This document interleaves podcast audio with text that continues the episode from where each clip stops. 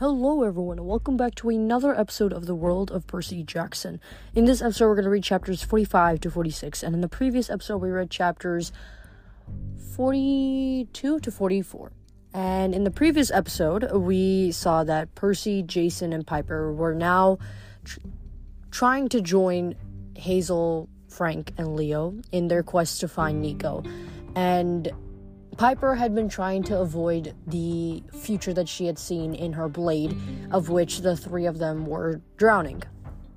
However, she did not get the full story, and soon enough, they had actually met uh, a nymph called Hagno. And Hagno had some pretty bitter beef with um, Zeus.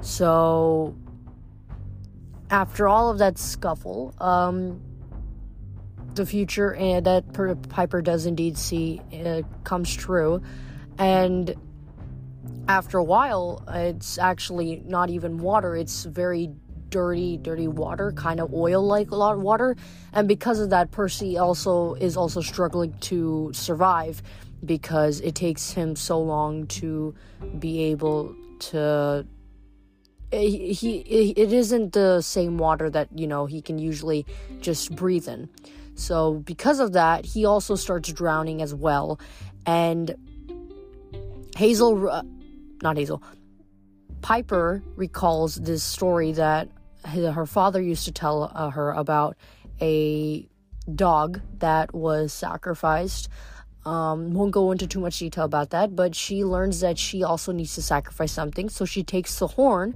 Achelous' horn, which is also cornucopia, and asks Percy and Jason to also put their entire energy into that cornucopia to filter the water, turn it from this oily, mushy water to clean water. And in the end, they are successful in turning that water into clean water. And because of that, they're actually able to survive. And Hagno turns from this evil witchy nymph into a actual, you know, back to her old self, where she actually thanks the three of them, says, "Thank you for saving me." And from there on, uh, they are now going to continue the quest.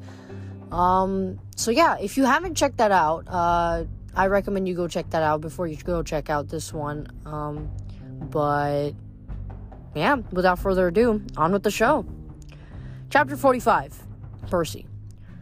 Percy was tired of water. If he said that aloud, he would probably get kicked out of Poseidon's junior Sea Scouts, but he didn't care. After barely surviving the nymphaeum, he wanted to go back to the surface. He wanted to be dry and sit in the warm sunshine for a long time, preferably with Annabeth. Unfortunately, he didn't know where Annabeth was. Frank, Hazel, and Leo were missing in action. He still had to save Nico di Angelo, assuming the guy wasn't already dead. And there was that little matter of the giants destroying Rome, walk- waking Gaia, and taking over the world. Seriously, these monsters and gods were thousands of years old. Couldn't they take a few decades off and let Percy live his life? Apparently not. Percy took the lead as they crawled down the drainage pipe. After 30 feet, it opened into a wider tunnel. To their left, somewhere in the distance, Percy heard rumbling and creaking, like a huge machine needed oiling. He had absolutely no desire to find out what was making that sound, so he figured that must be the way to go.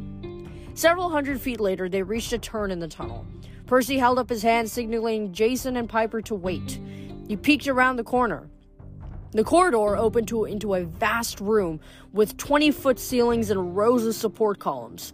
It looked like the same parking garage type area Percy had seen in his dreams, but now much more crowded with stuff.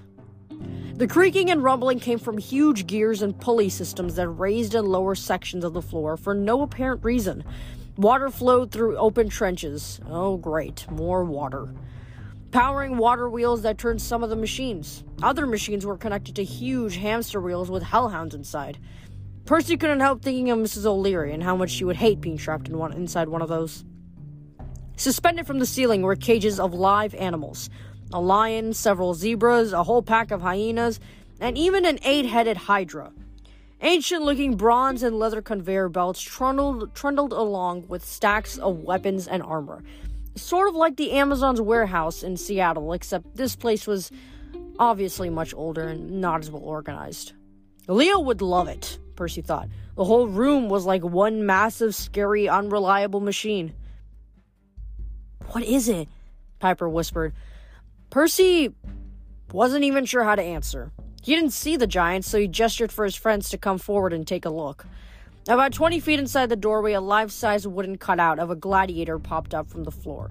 It clicked and whirred along a conveyor belt, got hooked on a rope, and ascended through a slot in the roof. Jason murmured, What the heck? They stepped inside. Percy scanned the room. There were several thousand things to look at, most of them in motion, but one good aspect of being an ADHD demigod was that Percy was comfortable with chaos. About a hundred yards away, he spotted a raised dais with two empty, oversized praetor chairs. Standing between them was a bronze jar big enough to hold a person. Look, he pointed out to his friends. Piper frowned. That's too easy. Of course, Piper said, Percy said. But we have no choice, Jason said. We've got to save Nico. Yeah. Percy started across the room, picking his way around conveyor belts and moving platforms. The hellhounds and the hamster wheels paid them no attention. They were too busy running and panting, their red eyes glowing like headlights. The animals in the other cages gave them bored looks, as if to say, I'd kill you, but it would take too much energy.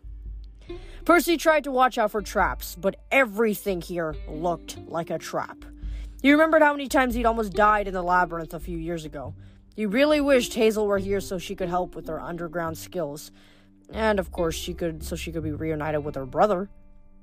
They jumped over a water trench and ducked under a row of caged wolves.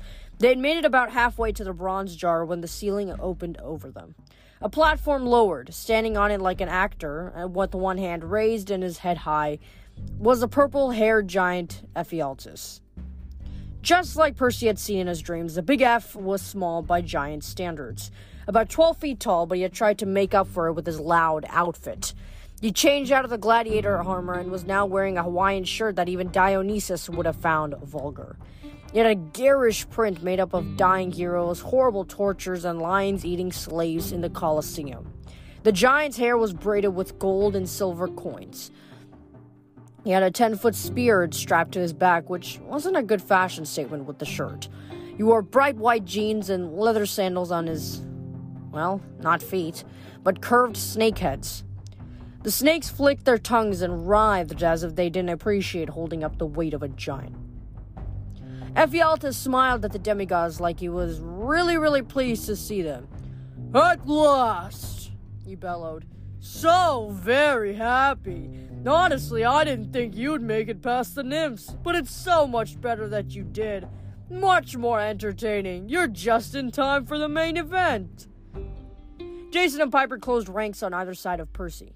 Having them there made him feel a little bit better. This giant was smaller than a lot of monsters he had faced, but something about him made Percy's skin crawl. Ephialtes' eyes danced with a crazy light. We're here, Percy said, which kind of sounded kind of obvious once he had said it. Let our friend go. Of course, Ephialtes said, though I fear he's a bit past his expiration date. Otis, where are you? A stone's throw away. The floor opened, and the other giant rose on a platform. Otis! Finally! His brother cried with glee. You're not dressed, dressed the same as me! You're. Ephialtes' expression turned to horror. What are you wearing? Otis looked like the world's largest, grumpiest ballet dancer. He wore a skin tight baby blue leotard that Percy really wished left more to the imagination. The toes of his massive dancing slippers were cut away so that his snakes could protrude. A diamond tiara, Percy decided to be generous and think of it as a king's crown, was nestled in his green firecracker braided hair. He looked glum and miserably uncomfortable, but he managed a dancer's bow, which couldn't have been easy with snake feet and a huge spear on his back. Gods and Titans! Ephialtes yelled. It's showtime! What are you thinking? I didn't want to wear the gladiator outfit, Otis complained. I still think a ballet would be perfect, you know, while Armageddon is going on. He raised his eyebrows hopefully at the demigods. I have some extra costumes? No! Ephialtes snapped, and for once Percy was in agreement. The purple haired giant faced Percy. He grinned so painfully it looked like he was being electrocuted. Please excuse my brother, he said. His stage presence is awful, and he has no sense of style. Okay. Percy and I decided not to comment on the Hawaiian shirt. Now, about our friend. Oh, him! Ephialtes sneered. We were going to let him finish dying in public, but he has no entertainment value. He spent days curled up sleeping. What sort of spectacle is that? Otis, tip over the jar. Otis trudged over to the dais, stopping occasionally to do a plie. He knocked over the jar, the lid popped off, and Nico di Angelo spilled out. The sight of his deathly pale face and too skinny frame made Percy's heart stop. Percy couldn't tell whether he was alive or dead. He wanted to rush over and check, but Ephialtes stood in his way. Now we have to hurry, said the big F. We should go through your stage directions. The hypogeum is all set. Percy was ready to slice this giant in half and get out of here, but Otis was standing over Nico. If a battle started, Nico was in no condition to defend himself. Percy needed to buy him some recovery time. Jason raised his gold gladius. We're not going to be part of any show, he said. And what's a hypo, whatever you call it? Hypogeum, Ephialtes said. You're a Roman demigod, aren't you? You should know. Ah, but I suppose if we do our job right down here in the underworks, you really wouldn't know the hypogeum exists. I know that word, Piper said. It's the area under a coliseum. It's housed all the set pieces and machinery used to create special effects. Ephialtes clapped enthusiastically. Exactly so! Are you a student of the theater, my girl? Uh, my dad's an actor? Wonderful! Ephialtes turned toward his brother. Did you hear that, Otis? Actor? Otis murmured. Everybody's an actor. No one can dance. Be nice, Ephialtes scolded. At any rate, my girl, you're absolutely right. But this hypogeum is much more than the stage works for a coliseum. You've heard that in the old days some giants were imprisoned under the earth, and from time to time they would cause earthquakes when they tried to break free. Well, we've done so much better. Otis and I have been imprisoned under Rome for eons, but we've kept busy building our very own hypogeum. Now we're ready to create the greatest spectacle Rome has ever seen. And the last. At Otis's feet, Nico shuddered. Percy felt like a hellhound hamster wheel somewhere in his chest had started moving again. At least Nico was alive. Now they just had to defeat the giants, preferably without destroying the city of Rome, and get out of here to find their friends. So, Percy said, hoping to keep the giants' attention on him. Stage directions, you said? Yes, Ephialtes said. Now I know the bounty stipulates that you and the girl Annabeth should be kept alive if possible. But honestly, the girl is already doomed, so I hope you don't mind if we deviate from the plan. Percy's mouth tasted like bad nymph water. Already doomed? You don't mean she's dead? The giant asked. No, not yet. But don't worry, we've got your other friends locked up, you see? Piper made a strangled sound.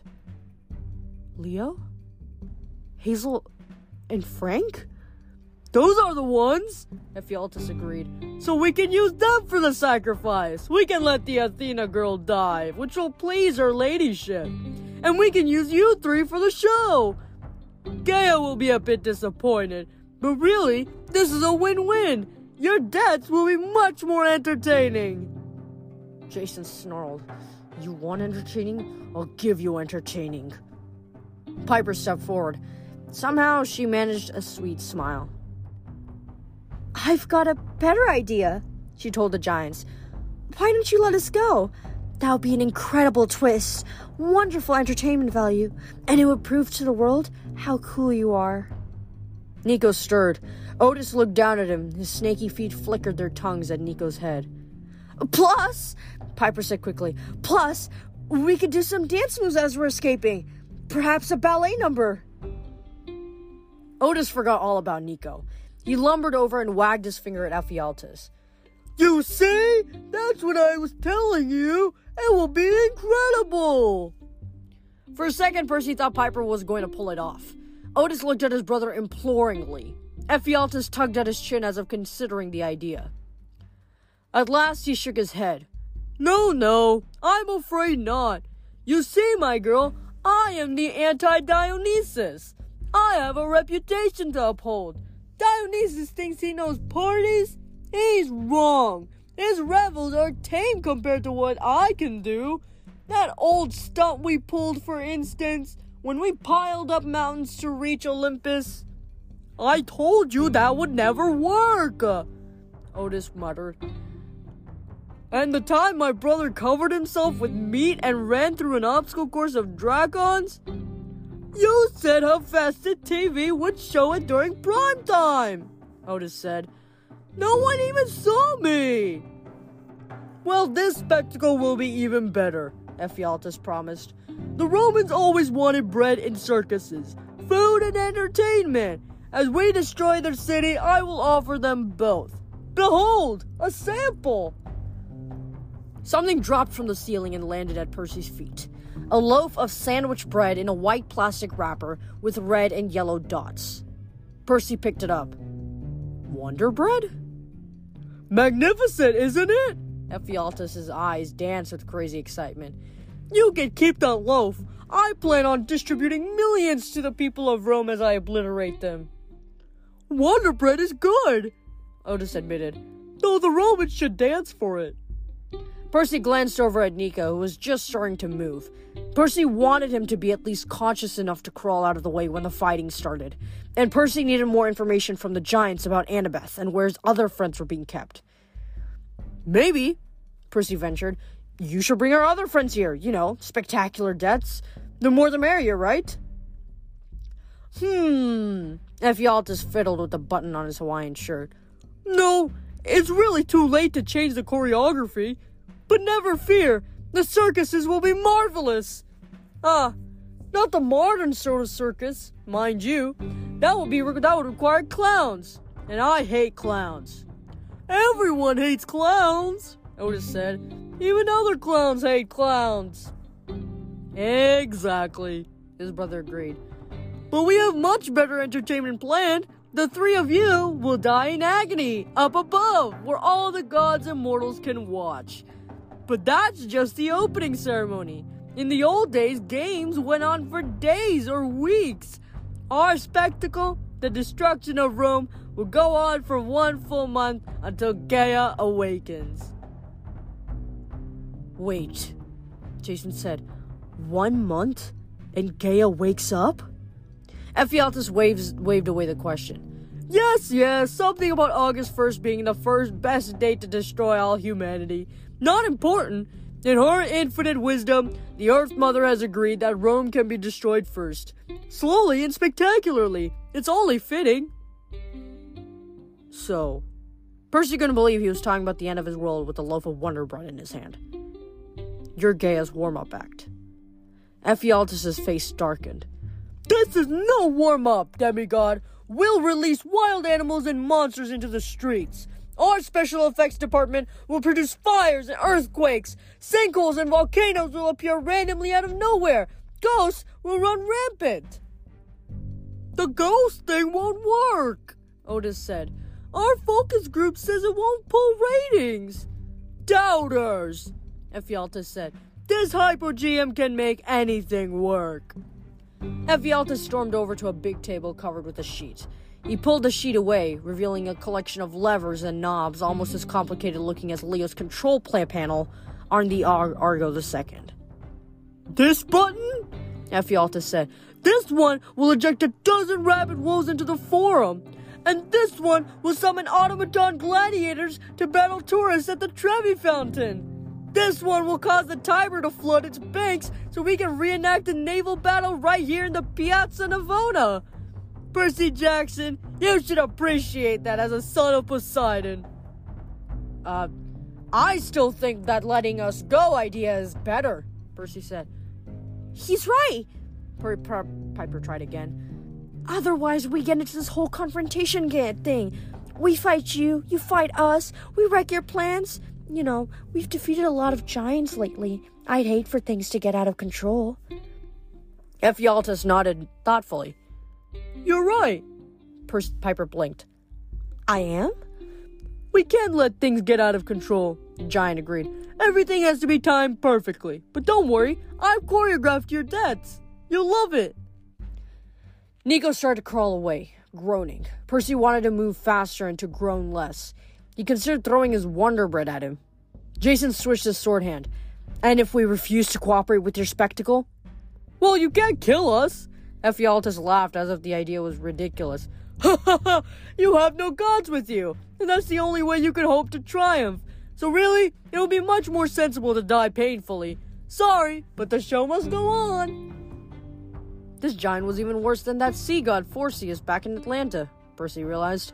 Ephialtes wasn't so much the anti Dionysus, he was Dionysus gone crazy on steroids. Sure, Dionysus was the god of revelry and out of control parties, but Ephialtes was all about riot and ruin for pleasure. Percy looked at his friends. Getting tired of this guy's shirt. Combat time? Piper grabbed her horn of plenty. I hate Wonder Bread. Together, they charged. That's the end of chapter 45. That was certainly a very fascinating chapter and entertaining chapter at the same time. So, because now we're introduced to a face to face conversation with Ephialtes and Otis. So, right after the. So, after this break, um, we're gonna quickly just dive into this uh, chapter and see how the the rest of this chapter goes. Is it gonna take one chapter for them to be able to defeat Ephialtes and Otis, or is it gonna take more? We're gonna have to see. So right after the, so don't go anywhere. Maybe grab a drink. Maybe grab uh some water, some snacks. Up to you. But right after this break, we're gonna go back and we're gonna come back and read chapter forty-six, Percy.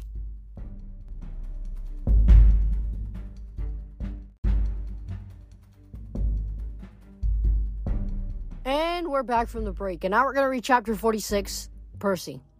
Things went wrong immediately. The giants vanished in twin puffs of smoke. They reappeared halfway across the room, each in a different spot. Percy sprinted towards Ephialtes, but slots in the floor opened under his feet, and metal walls shot up on either side, separating him from his friends. The walls started closing in on him like the sides of a vise grip. Percy jumped up and grabbed the bottom of the Hydra's cage. He caught a brief glimpse of Piper leaping across a hopscotch pattern of fiery pits making her way toward Nico, who was dazed and weaponless and being stalked by a pair of leopards. Meanwhile, Jason charged at Otis, who pulled his, his spear and heaved a great sigh, as if he would much rather dance Swan Lake than kill another demigod. Percy registered all of this in a split second, but there wasn't much he could do about it. The Hydra snapped at his hands. He swung and dropped, landing in a grove of painted plywood trees that sprang up from nowhere. The trees changed positions as he tried to run through them, so he slashed down the whole forest with Riptide. Wonderful! Ephialtes cried. He stood in his control panel about 60 feet per- to Percy's left. We'll consider this a dress rehearsal. Shall I unleash the Hydra onto the Spanish steps now? He pulled a lever and Percy glanced behind him. The cage he had just been hanging from was now rising toward a hatch in the ceiling. In three seconds, it would be gone. If Percy attacked the giant, the Hydra would ravage the city. Cursing, he threw Riptide like a boomerang.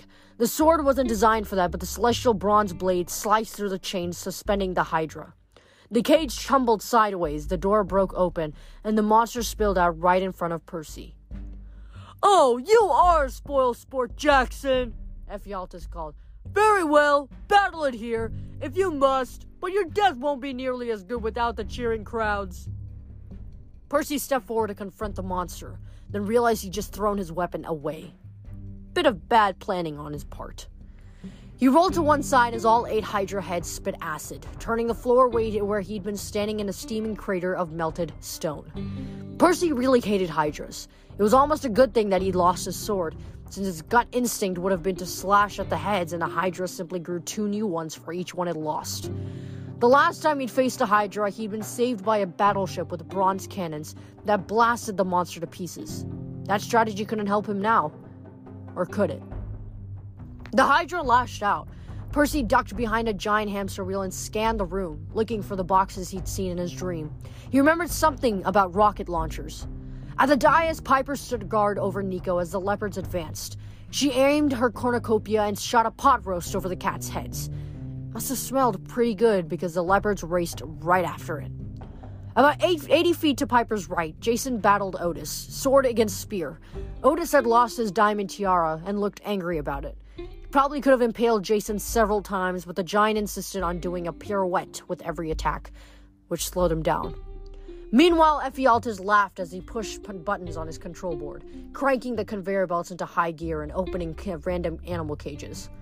The Hydra charged around the hamster wheel. Percy swung behind a column, grabbed a garbage full of Wonder Bread, and threw it at the monster. The Hydra spit acid, which was a mistake. The bag and wrappers dissolved in midair. The Wonder Bread absorbed the acid like fire extinguisher foam and splattered against the Hydra, covered it, covering it in a sticky, steaming layer of high-calorie poisonous goo. As the monster reeled, shaking its heads and blinking wonder acid out of its eye, eyes, Percy looked around desperately. He didn't see the rocket launcher boxes, but tucked against the back wall was a strange contraption like an artist's easel, fitted with rows of missile launchers. Percy spotted a bazooka, a grenade launcher, and a giant Roman candle, and a dozen other wicked looking weapons. They all seemed to be wired together, pointing in the same direction and connected to a single bronze lever on the side. At the top of the easel, spelled in carnations, were the words, Happy Destruction, Rome! Percy bolted toward the device. The Hydra hissed and charged after him. I know! Ephialtes cried out happily. We can start with explosions along the Via La- Labicana! We can't keep our audience waiting forever! Percy scrambled behind the easel and turned it toward Ephialtes. He didn't have Leo's skill with the machines, but he knew how to aim a weapon. The Hydra barreled toward him, blocking his view of the giant. Percy hoped this contraption would have enough firepower to take down two targets at once. He tugged at the lever. It didn't budge. All eight Hydra heads loomed over him, ready to melt him in a pool of sludge. He tugged the lever again. This time the easel shook, and the weapons began to hiss. Duck and cover! Percy yelled, hoping his friends got the message. Percy leaped to one side as the easel fired. The sound was like a fiesta in the middle of an exploding gunpowder factory. The Hydra vaporized instantly. Unfortunately, the recoil knocked the easel sideways and sent more pro- projectiles shooting all over the moon. A chunk of ceiling collapsed and crushed a water wheel. More cages snapped off their chains, unleashing two zebras and a pack of hyenas. A grenade exploded over Ephialtes' head, but it only blasted him off his feet. The control board didn't even look damaged. Across the room, sandbags rained down around Piper and Nico. Piper tried to pull Nico to safety, but one of the bags caught her shoulder and knocked her down. Piper! Jason cried. He ran toward her, completely forgetting about Otis, who aimed his spear at Jason's back. Look out! Percy yelled. Jason had fast reflexes. As Otis threw, Jason rolled. The point sailed over him, and Jason flicked his hand, summoning a gust of wind that changed the spear's direction. It flew across the room and skewered Ephialtes through his side just as he was getting to his feet. Otis! Ephialtes stumbled away from his control board, clutching the spear as he began to crumble into monster dust. Will you please stop killing me? Not my fault! Otis had barely finished speaking when Percy's missile launching contraption spit out one last sphere of Roman candle fire. The fiery pink ball of death, naturally had to be pink, hit the ceiling above Otis and exploded in a beautiful shower of light. Colorful sparks pirouetted gracefully around the giant, and a 10 foot section of roof collapsed and crushed him flat. Jason ran to Piper's side. She yelped when she touched when he touched her arm. Her shoulder looked unnaturally bent, but she muttered, "Fine. I'm fine." Next her, Nico sat up, looking around him in bewilderment as if just realizing he missed a battle. Sadly, the giants weren't finished. Ephialtes was already reforming, his head and shoulders rising from the mound of dust. He tugged his arms free and glowered at Percy. Across the room, the pile of rubble shifted, and Otis busted out. His head was slightly caved in. All the firecrackers in his head had popped, and his braids were smoking. His leotard was in tatters, which was just about the only way it could have le- looked less attractive on him. Percy! Jason shouted. The controls! Percy unfroze. He found Riptide in his pocket again, uncapped his sword, and lunged for the switchboard. He slashed his blade across the top, decapitating the controls in a shower of bronze sparks. No! Ephialtes wailed. You've ruined the spectacle! Percy turned too slowly. Ephialtes swung his spear like a bat and smacked him across the chest. He fell to his knees, the pain turning his stomach to lava. Jason ran to his side, but Otis lumbered after him. Percy managed to rise and found himself shoulder to shoulder with Jason. Over the dais, Piper was still on the floor, unable to get up. Nico was barely conscious. The giants were healing, getting stronger by the minute. Percy was not. Ephialtes smiled apologetically. Tired, Percy Jackson? As I said, you cannot kill us, so I guess we're at an impasse. Oh, wait! No, we're not! Because we can't kill you! That, Otis grumbled, picking up his fallen spear, spear, is the first sensible thing you said all day, brother! The giants pointed their weapons, ready to turn J- Percy and Jason into a demigod kebab. We won't give up, Jason growled. We'll cut you into pieces like Jupiter did to Saturn. That's right, Percy said. You're both dead. I don't care if we have a god on our side or not. Well, that's a shame, said a new voice. To his right, another platform lowered from the ceiling. Leaning casually on a pine cone top staff was a man in a purple camp shirt, khaki shorts, and sandals with white socks. He raised his broad rimmed brimmed hat, and purple fire flickered in his eyes. I'd hate to think I made a special trip for nothing.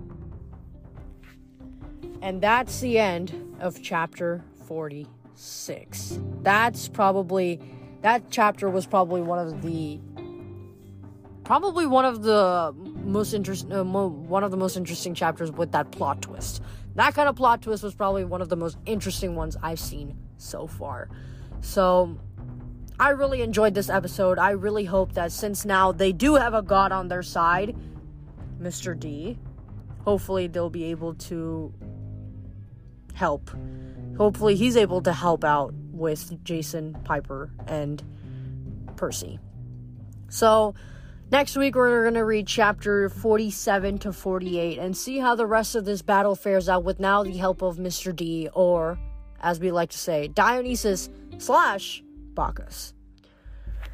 So I hope you guys enjoyed that just as much as I did. But now we're going to move on to yet another part that is probably one of my more most favorite parts. We're now going to do shout outs. So, once again, if I miss any of your names, just go ahead and say, "Hey, you missed me," and I'll make sure to get you guys in the next episode.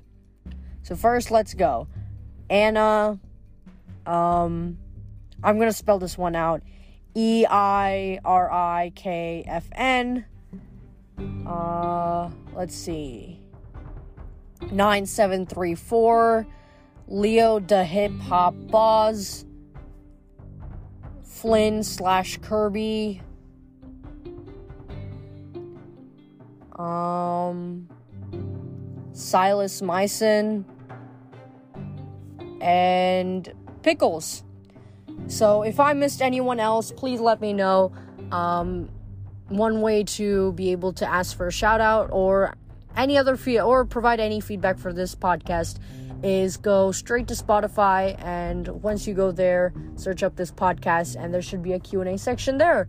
So I hope you guys enjoyed this just as much as I did. Um, once again, if you guys want to show some extra support, there's a link to my Patreon in the bio, in the description of this podcast. Um, totally optional, but it would mean a lot if you guys would be able to check that out. So I hope you guys enjoyed this episode, and I hope that until next week, you guys stay safe and stay out of boredom.